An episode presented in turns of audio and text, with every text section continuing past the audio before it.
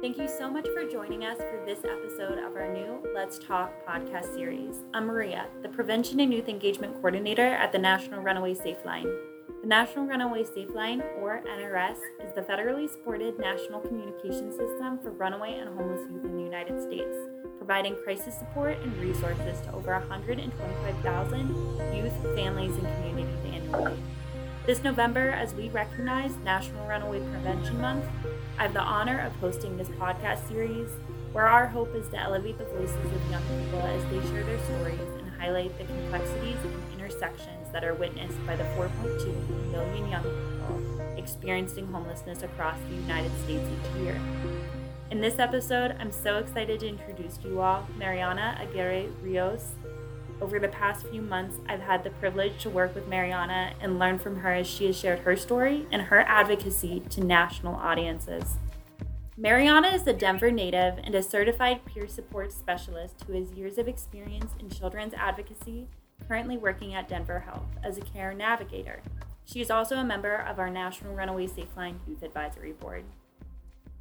Mariana, thank you so much for joining us today. Can you tell me a little bit more about yourself and your story? Thinking about where to start. And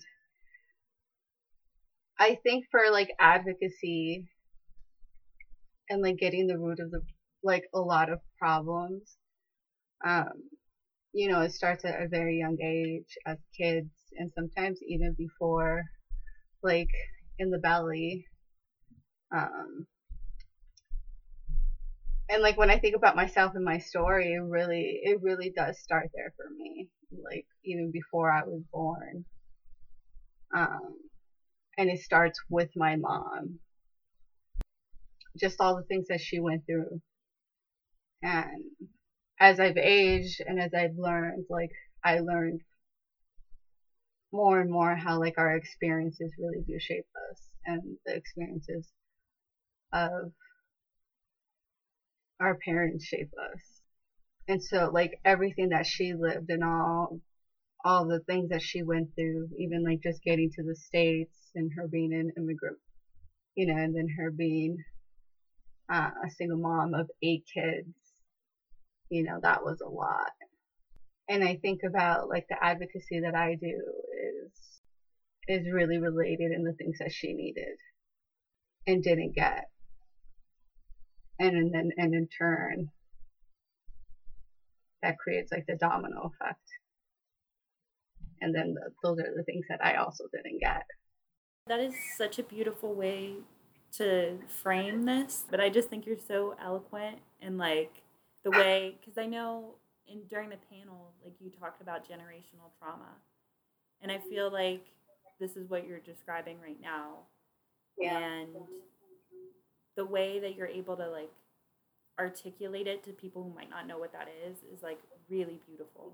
So like I, I just thank you for sharing and you said uh, your experiences even like before you were born your like parents experiences have influenced you in so many ways and influenced your advocacy can you talk about that a little bit yeah i think um,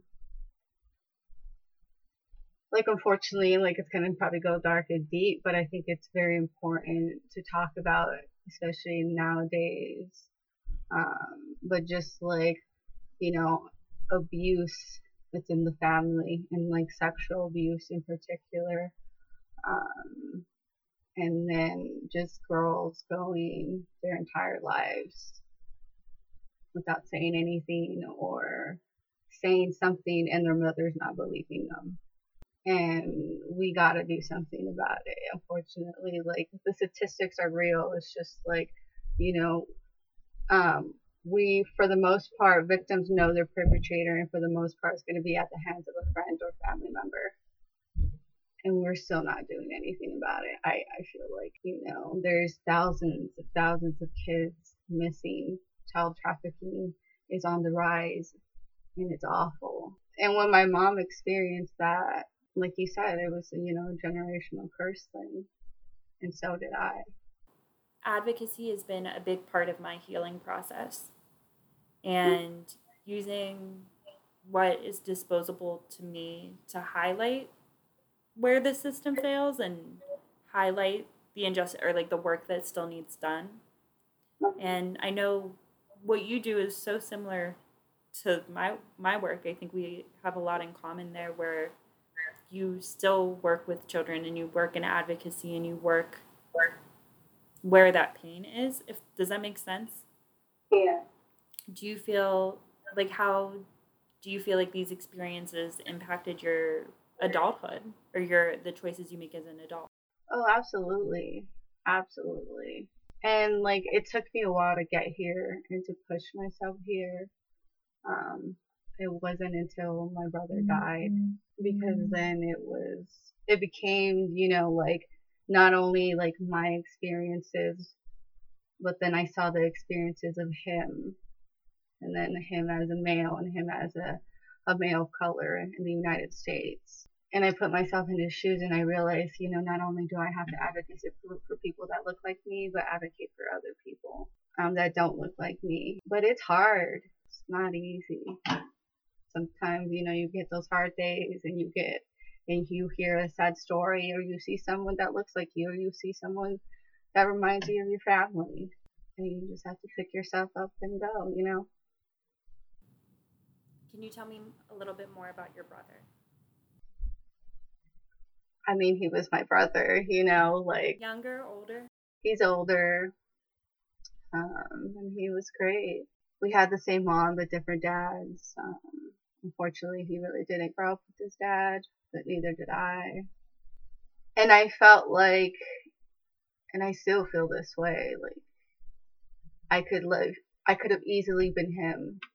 He was addicted to alcohol for many years. And there just came a point after just doing everything we could as, you know, as my sisters, my mom, as a family. we Rehab after rehab stay, like, you know, he just wanted to be in that lifestyle, unfortunately. He just, and I didn't get it back then. Like, I just, back then I wasn't knowledgeable of, you know, trauma informed enough to know that he, he was doing it because he was traumatized at one point in his life.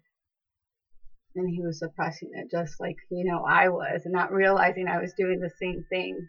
And he just wanted to be on the streets, unfortunately.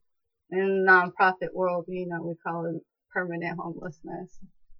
It's Just someone that just wants to be homeless. And he was. And the last time I saw him was in alive was in December of 2019. I mean 2018. December 2018. Every now and then he goes to my sister's house, you know, when he says, I, yeah, I want to go back to the hospital or yeah, I want to go to rehab. You know, it's, back then I didn't know how hard it was to get off of things. And I didn't have enough empathy for that. And I went to go see him and I just like knew that he wasn't gonna survive another year. Being on the streets, being an alcoholic, and then you know eventually you get to a point where you just will do and ingest anything, and he wasn't like that. He you know he would only drink, and unfortunately he just got onto the drugs as well.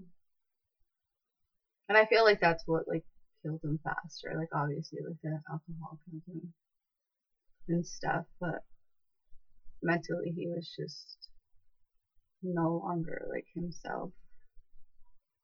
And his body was just gone. And then he died in April of 2020. Of 20, I mean, April of 2019. I'm so sorry for your loss. You said that his life and death impacted your career and like the decisions you've made in your advocacy. Were you working in advocacy uh, or in advocacy work prior to this occurring? No. I wanted to, you know, it was always a thought in my head. It was always something that I wanted to do. But unfortunately in the society, like it, there's they give you a thought in your head that you like have to have a college degree in order to help someone in order to be someone you know. Um, and I just, you know, I just had dropped out of college. And I was like, I don't know what I'm going to do, so I'm just going to work at whatever job that I can get. You know, and that was around that time I was working in kitchens and fast food restaurants or high end restaurants and or hospitals and kitchens. Yeah, and then he died and at that time I was working at Chick-fil-A and I actually had just started the month that he died. He died at the end of the month. And I started on the second, so I feel second. And I tried it so hard to, to keep working. You know, but it was just torture. It was literal like hell on earth for me to have my brother gone and dead and the way he died. You know, he he died in the bath in the bathroom of a homeless shelter with the Denver Rescue Mission. And to have that thought replay over in my head and to see the report, his death report and all that, and to be working at Chick-fil-A and just the absolute nonsense that I had to go through there. I just ended up leaving in July. I couldn't do it. That makes sense. I mean, try, like grief hurts. Grief is something that anytime that I've experienced it, it like is like it knocks you down. Like it it's so powerful. It's such a powerful emotion. It's so hard to I don't want to say like I for me like exist outside of that grief. When I when I've lost people close to me, it it hurts. It hurts. And like to focus on work, it it's just not like it's not important. Yeah. Fortunately for me, I had good people in my life at that time to like help me out, you know. And from July, you know, to December, you know, when I got hired, like, you know, after him, I'm just like, you know, I threw my hands up in the air. I was like, you know what? I don't care about having a college degree. I'm just gonna do it. I'm just gonna go out there and figure it out and apply everywhere and do it and see how it goes and I was applying and then I went back to the shelter that I stayed as a as a youth when I was first homeless as a as a 19 year old by myself, you know, in the world. Um, and I looked at the career pages and I saw Peer Navigator just like pop up and I read the description and I was like, oh, I think I could get this. So I applied and I got it. And by the end of December, I had a new job, and that was to be a peer navigator working with homeless youth, just like I was, and it was great. That sounds amazing. Like that. Yeah. To be able to see, like where yourself is, where you have been in the past, and be able to be that, like what you needed. Mm-hmm. Like, I don't know. I'm not articulating this right, but yeah. like to be able to be the person you needed in the past is such a powerful like transformation and that's how i worked and like that's how like my advocacy stemmed from like i need to be what i needed and what my mother needed and all these generational curses like where is the root and trying to get there. That's so like such a beautiful way of like con- like telling your story and living into like purpose i think i think. Yeah. Um at least i'm trying to. You do an amazing job mariana. You're awesome. Like you're so cool. And then this is like something that you just touched on but youth homelessness experiences are so different for each person. Do you remember when you started experiencing housing instability or became homeless? Oh yeah, as a kid, you know, there's a couple times where we have to be in um, hotel rooms, and I'm pretty sure homeless shelters, if I remember. Like if I try to bring that memory back, um, and cars. Um, I remember because I have four older siblings that were older, so they had already left the home, and my mom had to take us and the four younger ones, you know, because we didn't have stable housing and lived with my sister and her family.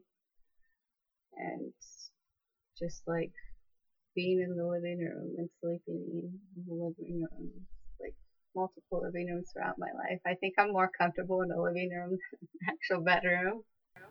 I feel that. When I was little, I lived in my grandma's living room for like years. Years. Yeah. And yeah, I and I am only one of four in my biological family, but like both of my parents or my, my mom is one of nine and my dad is one of eight. Wow, yeah. So they know they know the struggle. yeah. I or it's like something that I really love about like learning from all of the people on like our youth advisory board and like doing these interviews is seeing that there are common themes and there are common threads and like tra- as you said like trauma is generational. And like there are so many like intersections that i think are important to talk about and point out. And like alcoholism is generational. Drug use is generational. But like in my family it's definitely widespread. Like and it's scary. It's scary. It's scary because i also really resonate with the feeling of this could that could be me or just seeing how my siblings lives are very different than mine and so it's like interesting to hear that same feeling or that same thought from another person you know yeah, no, it feels very nice to be like, oh my god, I'm not the only one because, God, this sucks. I try not to talk too much about myself because, like, I don't want to, it's not about me, like I said, but also I think talking about your experience, like, uh, sharing experiences, like, helps build relationships. And that's why peer navigation and, like, peer support work, work works. But, like, from other jobs that I've had and, like, other positions I've been in, I've seen the wrong people like in peer navigation roles or in peer like support roles and like it's sad it's sad to see people like give advice they don't know anything about and then get frustrated when the young person tells them it isn't going to work like that i don't know yeah. if that makes sense yeah, and you just have to meet people where they're at, regardless of what age or, you know, background or religion or whatever. Just meet them where they're at, and they decide it's not about the, you know, the peer navigator. It's about the person in front of you. Absolutely. I think that's also like such a good point is like, and that's when I started working at NRS, this was something that I liked. And like, I asked them a lot of questions about, even though I don't work on our hotline here but it's non-directive like and it's confidential but like we like if somebody calls and is like i am thinking about running away or i'm homeless right now or like i have an addiction to this or i am really struggling with this we will give you support and resources but we're not going to tell you what to do like we want to support you in whatever you want to do you tell us what you want to do and we'll help you get there and I think that's like the right way to think about it.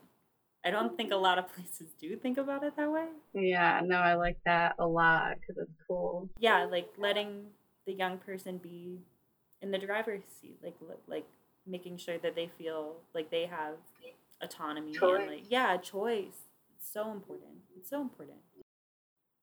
Were you aware of supportive services before you left your house or before experiencing housing instability?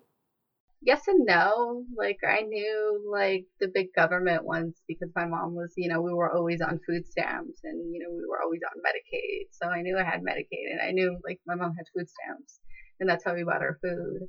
Um, but I wished she would have done more research, or maybe like I would have done more research when we were younger, um, because I felt like, or maybe that wasn't the case, you know, in the 90s and the early, um, when I was a kid, um, of these resources that we have now, because I feel like now we have some pretty great, somewhat great resources. Um, but I didn't really know all of them. Like, I knew about FAFSA, you know, like the big ones, but I didn't know about any like local ones or any like grants or, you know, like anything like that or like different helps, housing subsidies. Um, yeah. And just like, and, and I think this is the complaint that a lot of people have nowadays. It's just like, we don't know about these resources. Where are all these resources? And I feel like we need to make, and I feel like Denver Health is doing something like this, but like just like a hub and maybe other organizations around the United States are just doing like a website or a hub where they can put all the resources, up, update them frequently so people can just come and not have to call someone or not have to request them or be like, can I see a social worker or stuff like that. I feel like resources should be open and available to people at any time, at any given time of the day. And just easily search it or easily call a number. Did you have someone you could trust while going through homelessness, housing instability, and finding your way to where you are now? I felt like at that time I wanted to trust people for help, at least, you know, like when I was at the shelter to trust the employees. Um, but now that I used to be a staff member there and talking to the youth there and why they don't trust, it kind of makes sense um, just in like the reality of like our society, the reality of our past traumas is like we're not able to. Um, you know, especially being a woman of color and then being surrounded by white staff members, you know, I often question like, do you really want to be here? And like, you know, my youth questioned that about me, and I'm just like, what? Like, no, like, of course I want to be here. Um, so like, I tried looking back, like now as an adult, looking at that time period is like, yeah, I didn't. There was like those doors were like sealed shut, not gonna, not coming open. So, yeah, I guess that was a no. I had no trust, and I didn't feel like I had anybody. I want to ask a question about that because I think that's for youth with trauma. I think finding somebody to trust is hard, like hard, and especially like an adult. I feel like it's going to continue like into adulthood. Um, and I think this is where therapy comes into play in mental health and figuring out, you know, like that trauma and where it stems from, unfortunately, and just trying to get through it. Mariana, I know during the panel in July we talked a little bit about mental health and access to adequate mental health care um, and what that looks like for people who are either experiencing generational trauma or generational housing instability um, or other barriers. Could you talk a little bit about your experience if that's something you're comfortable with? Yeah, of course. And then I I guess we could like start like again with my mom. Just like unfortunately, you know, because of the trauma that she endured. Um I don't know, like you know, there's still like scientists are still talking about like which comes first, the trauma or the mental health issues and or like the mental health issues and then trauma which made it your mental health issues worse whatever it is, if it was her trauma or she she was pre-positioned to um, mental health, I think that would be the case too because she has autoimmune conditions, and so do I. Um, uh, so she has. I feel like again, I know I'm not a doctor. I can't diagnose her. She never went to a physician that I know of. But I felt like my mom had, you know, severe depression and unfortunately that happened growing up throughout her adult life and what i know of it like how could she not you know how could she not go through that and not be a depressed individual um, a tired individual which she was. Um, and you know that doesn't do good to the body that doesn't do good to the children that you have. You know, and I feel like because of her depression, like I gained that, you know, on top of like having anxiety, um, and then having two autoimmune conditions at the same time. Um, so I feel like that, you know, like, and then depression can connect to like what you eat. She didn't eat the best foods when she was pregnant with me, you know, and how active you are. You know, she wasn't as active, you know.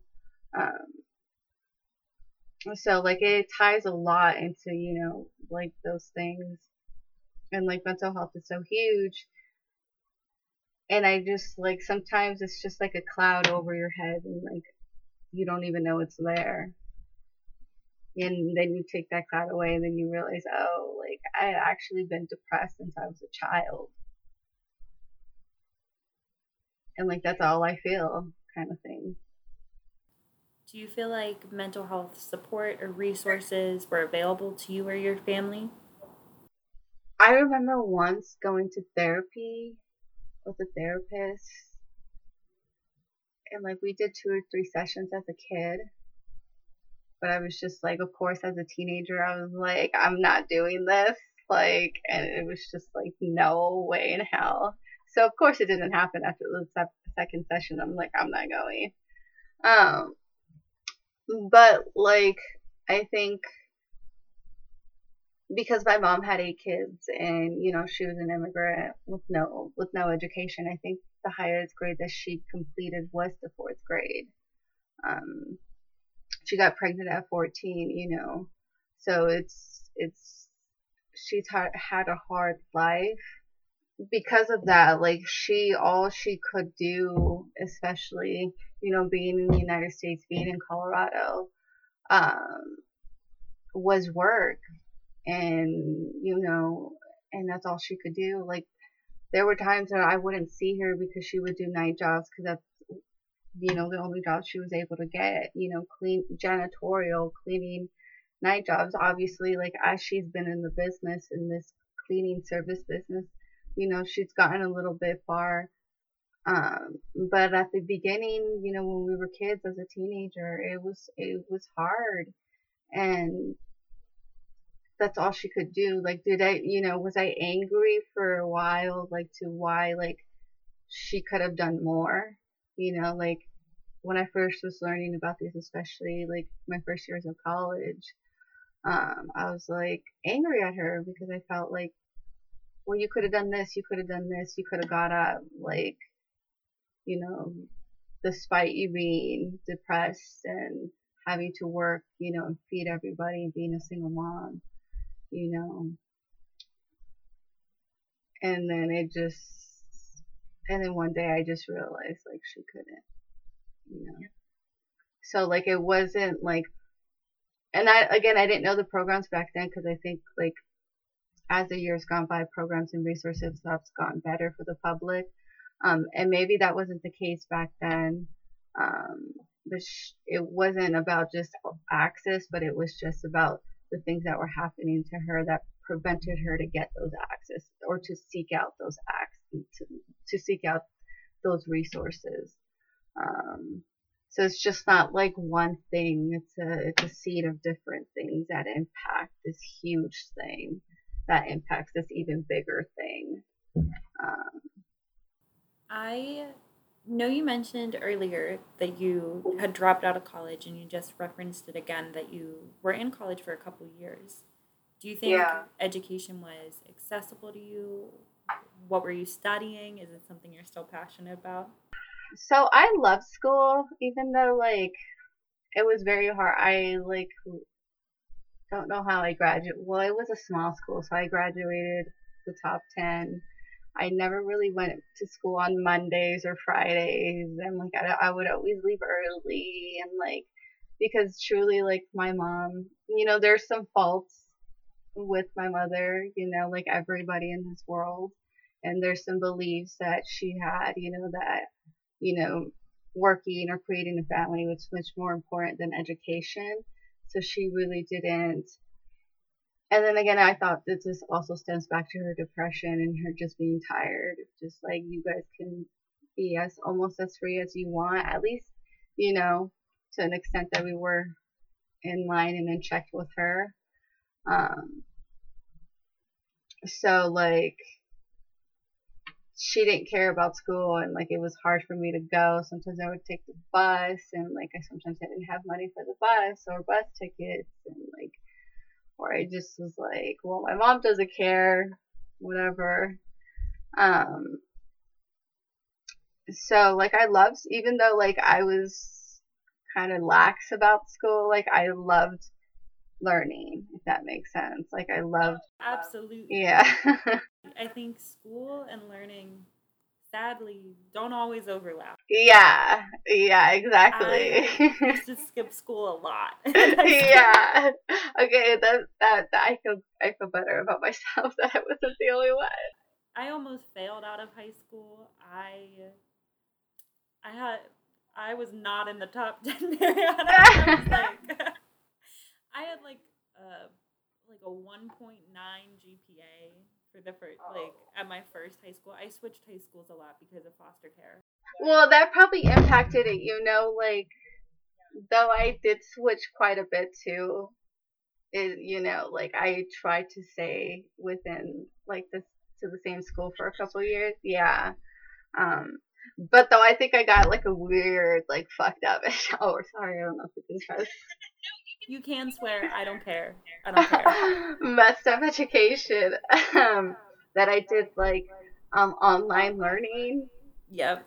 Yeah, online and like gym. Christian schools and like it was so bad. I was like, oh my god. But my last two years was um public school. Um, which let's just not get into that. Anything you want to talk about, we don't have to talk about anything you don't want to. And then, so what was the applying to college process like for you? So after high school. Okay, well then we have to get a little bit into that. Um, so I'm actually no, it's okay. I'm actually this is what I am thankful for public school, at least for the public school that I went to, is that they prepared us, and I think it, it was because it was a, a STEM school, so they had like college lockout where we had to literally be inside all day and just apply to colleges. Yeah. Um, yeah, which is cool. Um, they helped us with our capstone papers. They helped us with recommendations. They like helped us with presenting, which I'm glad they paid me because I'm okay with presenting and talking in front of people. Sometimes I get nervous, obviously, but like I'm glad I got over that. You applied through like the blackout days. yeah, so the blackout days. I think I applied to like I want to say ten colleges and universities, um, and then I got I got accepted into all of them. Okay. Yeah, which was cool. I was like, oh, obviously, like being a Latina helps because you know affirmative action. um, I had like a different like my school didn't prioritize graduation, but like I applied to like maybe four colleges and I got into two of them. And that I was high. That was good for me. yeah, you're just like I'm done. That's good. um, one thing that I wish I would have done was like done more research, but then again, I don't know where I would have found, like in my research the experiences that I had at well, which was Regis University. And like I went there for two reasons because my best friend was gonna go, and um, and because they gave me the most money.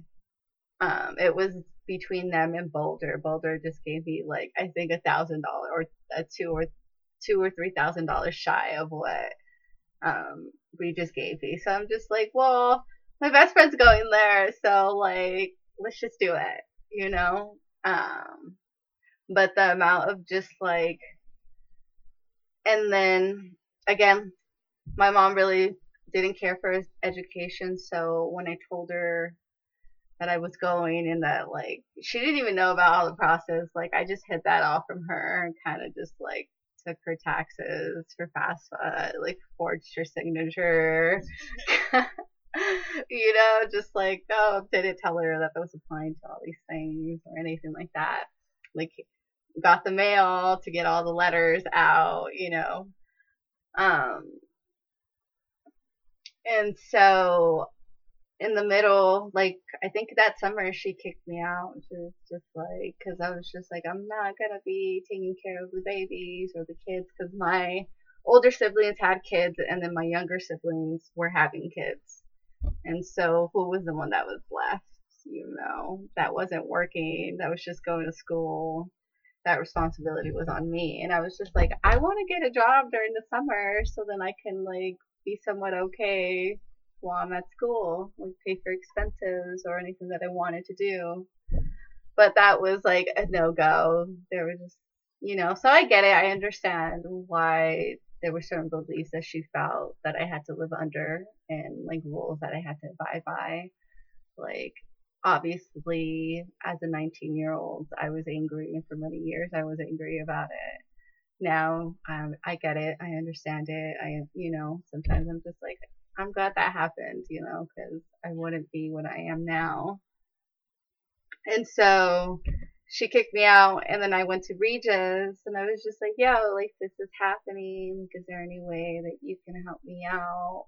Um, housing or anything like that, like maybe give me a discount, anything. Like I was just like desperate at this point. And they were just like, the most we can do is sign your waiver so you don't have to live on campus because freshmen have to live on campus. And I was just like, okay. um, so I accepted the waiver. What, what, you know, what, what was I supposed to do? Um, and you know so then i went to the library and i typed in homeless shelter. And i think what came up was the denver rescue mission. And i read just like their information on the website. And he was just like yeah you're going to be sleeping next to like in cots maybe in warehouses next to other people and men. And i was just like no i was like i'm not doing that. Um and something in my head was just like research like youth homeless shelter and Urban Peak popped up. So I was staying at the shelter at the same time that I was starting classes at Regis. Yeah. Um and just like I guess experiencing all that and then realizing that the trauma that I experienced as a child and like as a teenager was still there, even though I wasn't in that same environment. And so for the first year and a half, like, you know, after I left my home, after my mom kicked me out, you know, I was really happy. Like, I was really, you know, like, I was like, this is great. Like, I'm doing what I want and blah, blah, blah. Like, I'm going to get my housing, you know, I'm going to, you know, do whatever I want. And just like that depression, that sadness, you know, um, and uh, and uh, and during that time, like I wasn't taking care of myself. I was abusing alcohol, I was abusing drugs, and it just spiraled, unfortunately, for me. And you know that's why I just didn't get to finish. And my mental health was so shot. I think I had, I was like 89 pounds at one point. Um, and like after, like after I realized like I had been that way for a couple months. I was like, what? And then, like, I think a week later, I submitted myself under a 72 hour hold. And then that's when I started my recovery. What has your path to recovery or heal and healing been like? It's been hard. It's not easy at all. It's one of the hardest things I've ever done and will ever do in my life. Um, you know, especially after like my brother died. Like, you know, it's, you know, after I understood why he drank and then why I drank. And then back then being like, oh, it's, we're not the same, we're different. Or like, oh my god, how can he want to live on the streets and drink, you know, because, you know, I thought I was better because, like, at least I have a bed and I have a roof under, under my head, you know, over my head. Um, and then he died and, or he didn't die, or he died, but then I also felt like I died. and it's just been difficult to be in recovery. It's not easy. I still tell myself, like, I still tell people when people ask me, like, oh, you don't drink. I'm like, no, I'm an alcoholic. But I still can't, you know, I still have to. I haven't cut off cold turkey, unfortunately, even though I say I'm in recovery. Um, I still limit myself. I still go by uh, rules, but because I am an alcoholic, I can't stop. That makes sense. So I don't get I don't get drunk anymore, or have ragers or benders, but I still drink. Recovery looks different for everybody.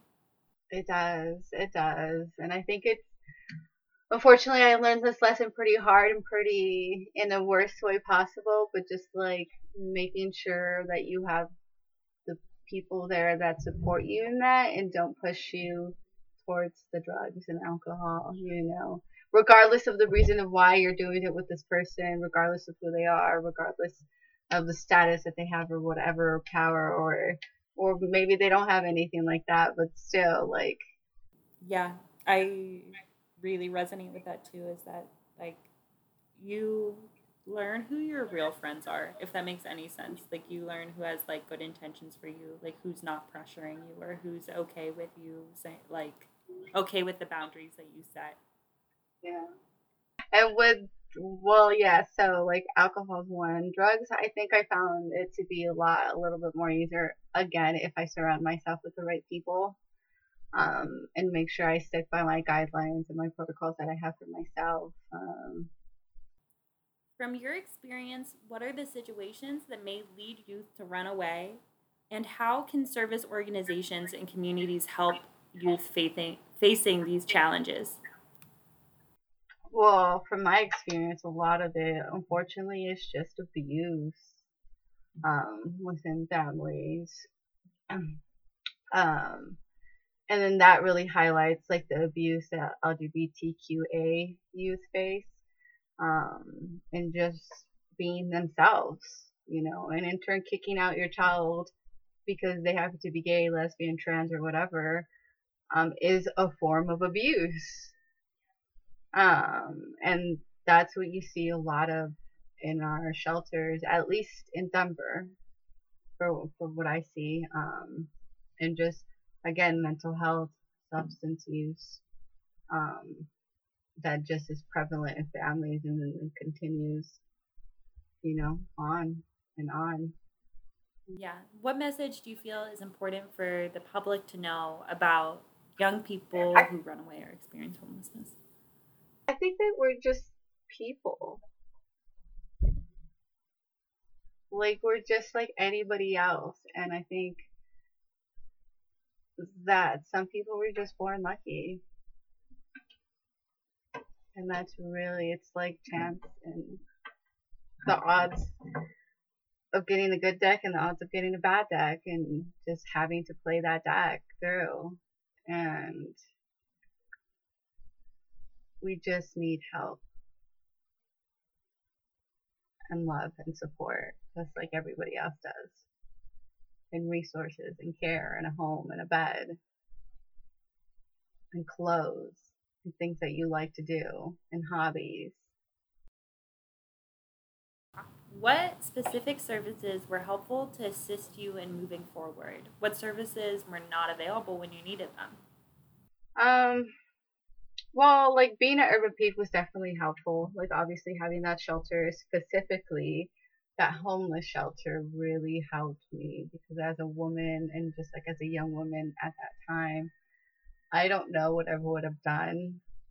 Um, and I think that would have being there had deterred me from going down like very different avenues. Um, or being thrown into a world that, you know, wrong time, wrong place kind of thing.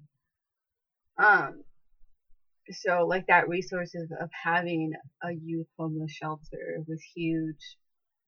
Also, um, um, the housing resources that I got, but now I know they're much longer and people could stay in those housing resources much longer. But during even like when I was 19, so like six, seven years ago, like yeah, that like I only had it for a year, I think, and I was able to have it, and then they booted me out. Luckily, I was resourceful and I was just like able, you know, to get housing, um, and I got lucky because I worked at it, and I was like, I'm not going back to a homeless shelter, and plus I aged out. Like, so I knew that I couldn't go back to that one, and I knew there wasn't going to be any other one within my range of age. Um, so I was gonna be with the like you know at the Denver Rescue Mission, and I was just like, no way in hell, I'm not doing that. Um, but yeah, so having that housing resources now that you know they're doing more research, they extended that. Um, I wish like I guess now they're doing it. So like all these resources that I'm knowing now as a staff member, as someone that's advocating, I'm like, oh man, I wish I had that resource, or like I wish I had the the you know they help you pay your mortgage or they help you find a house kind of thing. And now I like I make too much barely as you know, and I'm like, oh, okay. You're like right above the threshold. I love yeah, that. like I love when that happens. I'm just like, but I'm still broke though. Yeah, yes. absolutely. Um, so now you know, like there is talk within our sphere, or obviously within general society, of just like how like the, the like there's no middle class. Um, and I'm just like, yeah, like I'm just like getting up out of poverty and being in poverty with my mother and my family the whole time and now the middle class is is disappearing as I'm entering it, and I'm just like, oh, this sucks.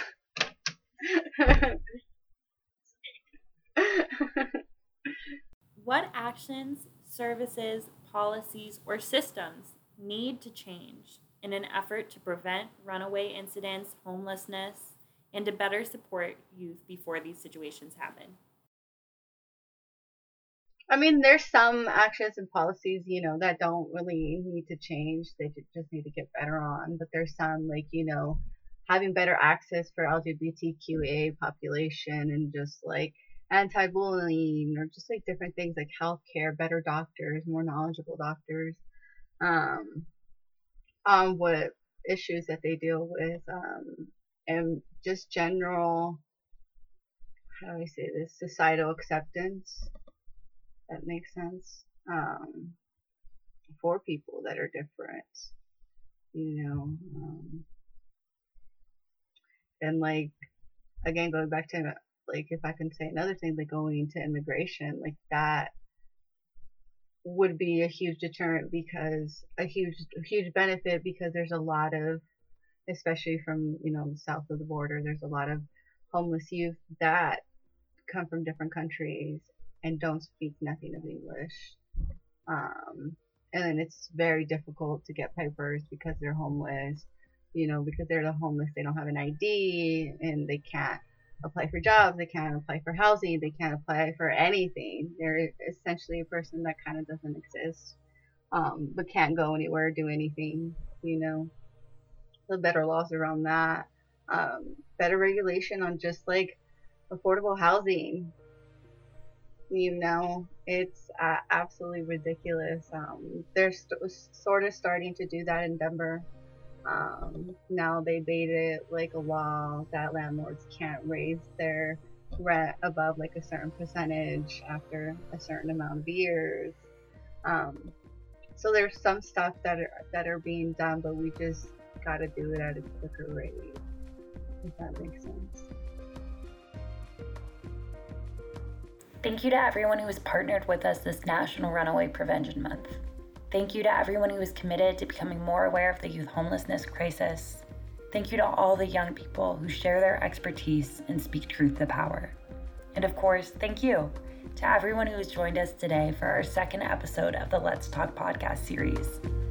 Each Tuesday in November, we will publish a new episode where young people lead important conversations about the intersections of youth homelessness and share their stories. I'm Maria, and let's talk soon.